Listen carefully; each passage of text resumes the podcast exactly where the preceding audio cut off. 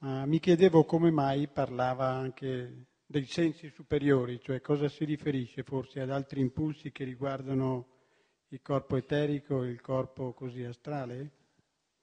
Questa... Qua, quale? Eh, mi chiedevo, temas... nell'ultima frase. Non ho capito. Eh, questo modo di determinarsi del volere, che originariamente è proprio solo della vita inferiore dei sensi, può anche venire esteso alle percezioni dei sensi superiori. Questa istintualità. Quindi nello schemino che hai fatto lì abbiamo detto che l'istinto, si manifesta come, come esigenza del corpo fisico sensu- quindi questi istinti superiori forse li dobbiamo riferire ad altri ambiti che sono il corpo eterico e il corpo astrale? Cioè come... E poi le tre realtà dello spirito. Ah, anche a quelle. E quindi questo porta a un certo senso, cioè a un senso, diciamo, a un buon senso nelle relazioni umane, al tatto e al gusto morale? A questo si riferisce? Allora, l'anima, forse il problema è che io ho messo il corpo al sopra e lo spirito sotto. È un problema? No, no. Lo cambio, eh? È una cosa spaziale. Quindi qui c'è il sotto nel corporeo, qui c'è il sopra. Allora il concetto è che l'anima si muove tra una sfera di non libertà, che è il corpo, il corporeo, e una sfera di libertà, che è lo spirituale. E questa sfera di non libertà ha una non libertà massima che è l'istinto, il pulsare dell'istinto, una non libertà un pochino più libera che è l'impulso, una non libertà un pochino più libera che è la brama. Però sono tutte e tre forme di non libertà. La brama non è libertà. Quando io agisco in base alla brama non sono libero, però un pochino più libero Tanto è vero che posso vincere la brama molto di più che non posso vincere l'istinto. Allora, di fronte alla brama sono un pochino più libero che non di fronte all'istinto, però la brama è un fattore di non libertà, è cogente. Invece, quando io desidero qualcosa, sono libero, posso desiderarlo, posso non desiderarlo. Quando io addirittura ho intenzione di fare qualcosa, sono ancora più libero, perché dipende da me propormi l'intenzione, il proposito. Il proposito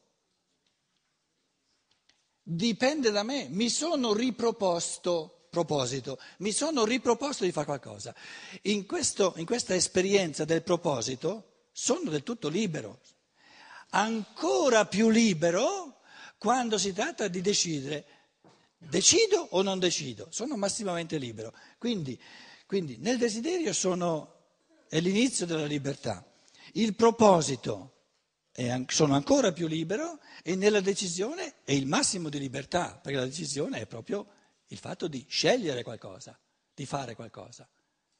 Qui la libertà diventa reale perché allora quello che io voglio lo faccio quando prendo la decisione. E quando io faccio quello che voglio e quello che voglio lo faccio, sono libero. E allora il, il, il concetto di anima è che l'anima si muove, si muove, diciamo, nel mezzo di queste tre sfere, tre modi di non libertà, Brahma, impulso e istinto, e questi tre modi di libertà che sono il desiderio, il proposito e la decisione.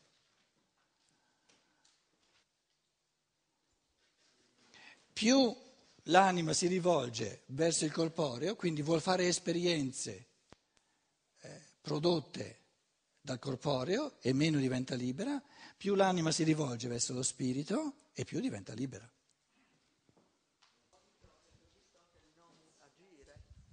Prendi in mano il microfono. Eh, a livello di desiderio e di proposito è previsto anche il non agire. Certo. Ecco, certo. Certo, perciò sono, sono, soltanto quando decido sono massimamente libero, perché allora lo faccio veramente finché ho soltanto il desiderio. Mi manca. capito?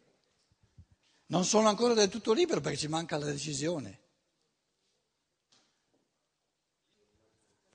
Sì, appunto, forse interpretando quello che diceva lui, non so se...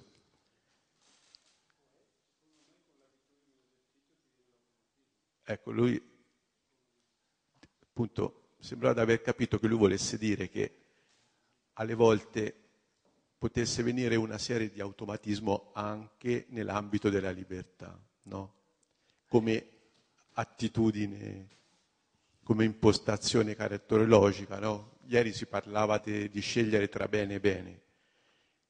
A forza di abituarsi a essere libero, può darsi che venga istintivamente anche il comportarsi liberamente e quindi avere, so, per esempio, un proposito, una decisione, un desiderio, non dico, è un po' un controsenso, no? Mi rendo conto. Eh, eh, scusa, eh, sì. come lei mentre lo dicevi te lo stavi rimangiando. Sì. Allora, riprendiamo la, l'affermazione che hai fatto all'inizio, dove hai cominciato a ridere, perché è importante. Può darsi che mh, più uno si abitua a essere libero e meno diventa libero perché si abitua. La libertà non diventa, non diventa mai un'abitudine. No, ma scusa Pietro, se io in piena libertà decido di fare solo e sempre il bene. Dove sei? Qui. Sì.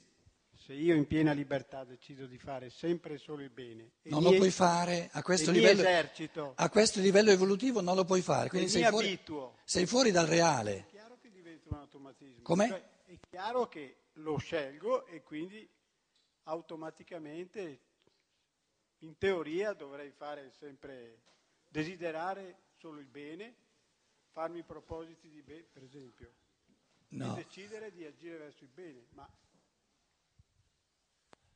automaticamente, ecco. No, allora, c'è il concetto, se vi interessa leggete la, la, la, l'etica a Nicomaco di Aristotele, che è il testo fondamentale dell'etica di Aristotele, e lì trovate eh, lunghe disquisizioni sulla virtù, sull'abitudine. Allora lui dice, quando, quando il bene morale diventa un'abitudine, eh, non è più libero. Quando la libertà diventa un'abitudine, non è più libera. Allora, quando il pensare creativo, creatore, diventa un'abitudine, non è più libero.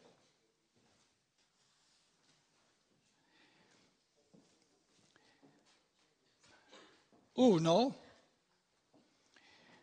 sta imparando a suonare il pianoforte.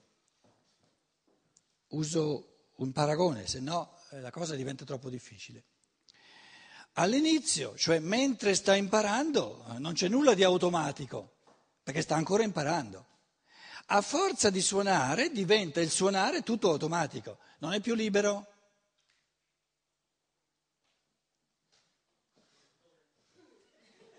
Cos'è che non va? Aspetta. Come, no. comprendo il fatto dell'automatismo, ma nel momento in cui si interpreta è necessaria la, la presenza dell'io, perché sennò non interpreti nulla. Fa, scorrono le dita, ma non c'è, c'è un creare nella, nell'io, nella coscienza, quando si esegue, quindi c'è una massima presenza, ed è sempre nuova, non è mai la stessa. Le dita in automatico vanno, ma... Com'è?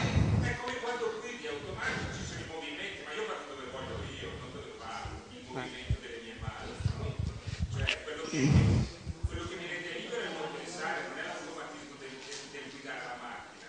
La macchina la guida automaticamente come movimenti, ma io decido dove andare, se no la macchina cosa fa? Allora, allora, più elementi diventano automatici e più aumenta la mia possibilità di dedicare la mia libertà, di dedicare la mia attenzione a livelli sempre più alti. Se io devo stare attento alle mosse che faccio mentre guido la macchina, non posso, non ho la libertà di prestare attenzione a tutti i minimi particolari della conversazione con la persona che mi sta accanto. Nella misura in cui la libertà di attenzione per il guidare diciamo, non è più necessaria, perché il guidare diventa automatico, entra in gioco un livello di libertà superiore. Avendo automatizzato un livello inferiore, che è quello di guidare la macchina, si apre uno spazio di libertà superiore che è quello di gestire in piena libertà, in piena attenzione, che altrimenti non ci potrei dedicare attenzione, la conversazione, cioè l'interazione tra due persone. Tanto è vero che a tutti noi deve essere capitato, a me è capitato spesso, che io dico a quello che sta al volante, no, no, no, guarda, finiamo la conversazione, concentrati sul, sul, sul guidare, se no andiamo all'altro mondo tutti e due, addio conversazione.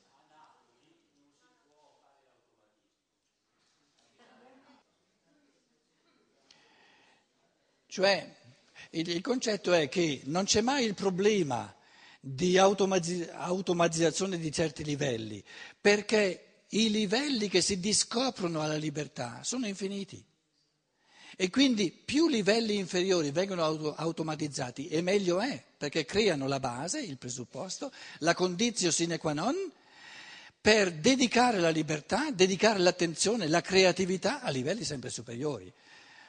Prendiamo il rapporto tra il linguaggio e il pensiero, la parola e il pensiero. Il bambino, i tre gradini dell'umano sono l'ergersi e il camminare, il parlare e il pensare. Quindi il parlare e il pensare sono due livelli completamente diversi. Se non ci fosse un minimo di automatizzazione nel linguaggio, saremmo costretti, costretti a fare talmente attenzione al linguaggio che non potremmo contemporaneamente essere, muoversi pienamente liberi nel pensare. Quindi ben venga che ci sia, ed è nella, diciamo, nella logica dell'amore verso l'umano, che ci sia una certa diciamo, automaticità nel linguaggio in modo da potersi concentrare, poter concentrare la libertà e l'attenzione a un livello che concede molta più libertà che non il linguaggio, perché il linguaggio, nel linguaggio non siamo liberi. Nessuno di noi è libero di decidere a testa sua, secondo la testa sua, cosa una parola significa, o, o, o eh, che, che, tipo di uso del linguaggio è, è, è corretto o è sbagliato. Tanto è vero che in Germania dicono, ma come fa quello lì che non è la sua lingua materna? Deve, deve in qualche modo concentrarsi sia sul linguaggio, perché c'è poco di automatismo, tra l'altro vale anche per l'italiano, io gli automatismi li ho persi parecchio, devo stare così attento all'italiano, mi vengono continuamente parole tedesche, deve, deve stare continuamente attento sia a livello del linguaggio sia a livello, a livello, del pensiero. E loro dicono, è una gran bella cosa perché allora ci costringe essere, ad essere attenti, ad essere liberi, ad essere vivaci in tutti e due gli elementi e quindi aumenta l'attenzione. Aumentando l'attenzione aumenta la tensione e aumenta anche il godimento. Però il senso dell'automatizzazione del linguaggio è che è possibile, così come si automatizza il guidare la macchina, è possibile concentrare la libertà, esperire la libertà, da, dovuto al fatto che ci si concentra su un altro livello, no? su livelli molto superiori. Perché scusate, tra il godere la libertà dei, concentrarmi sulla libertà dei movimenti, se tutto incentrato sui movimenti possibili o non possibili a guidare la macchina. Che, godimento c'è? È molto meglio se è tutto automatico se va tutto bene.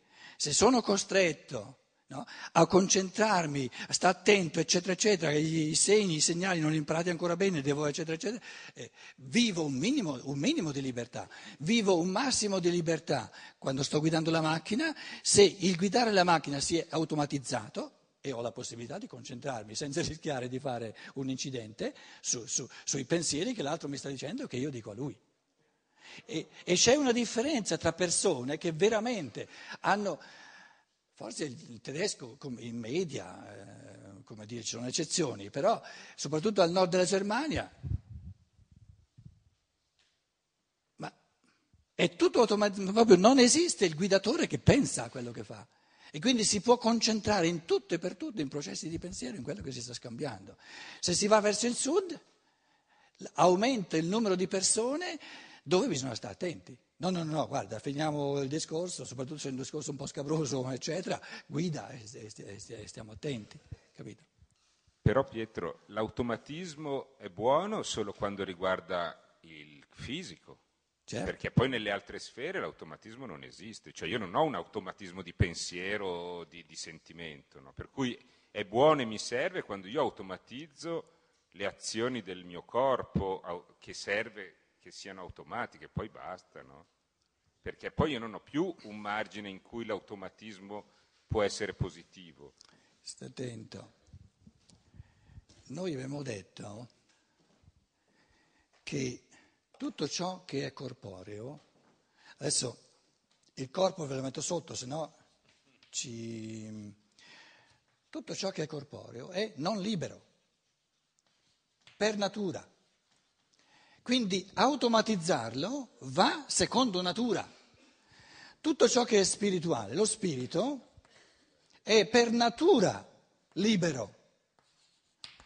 Quindi se io automatizzo lo spirituale, c'è il fenomeno dei eh, Zwangsgedanken, come si chiama? Pe- pe- pensieri fissi.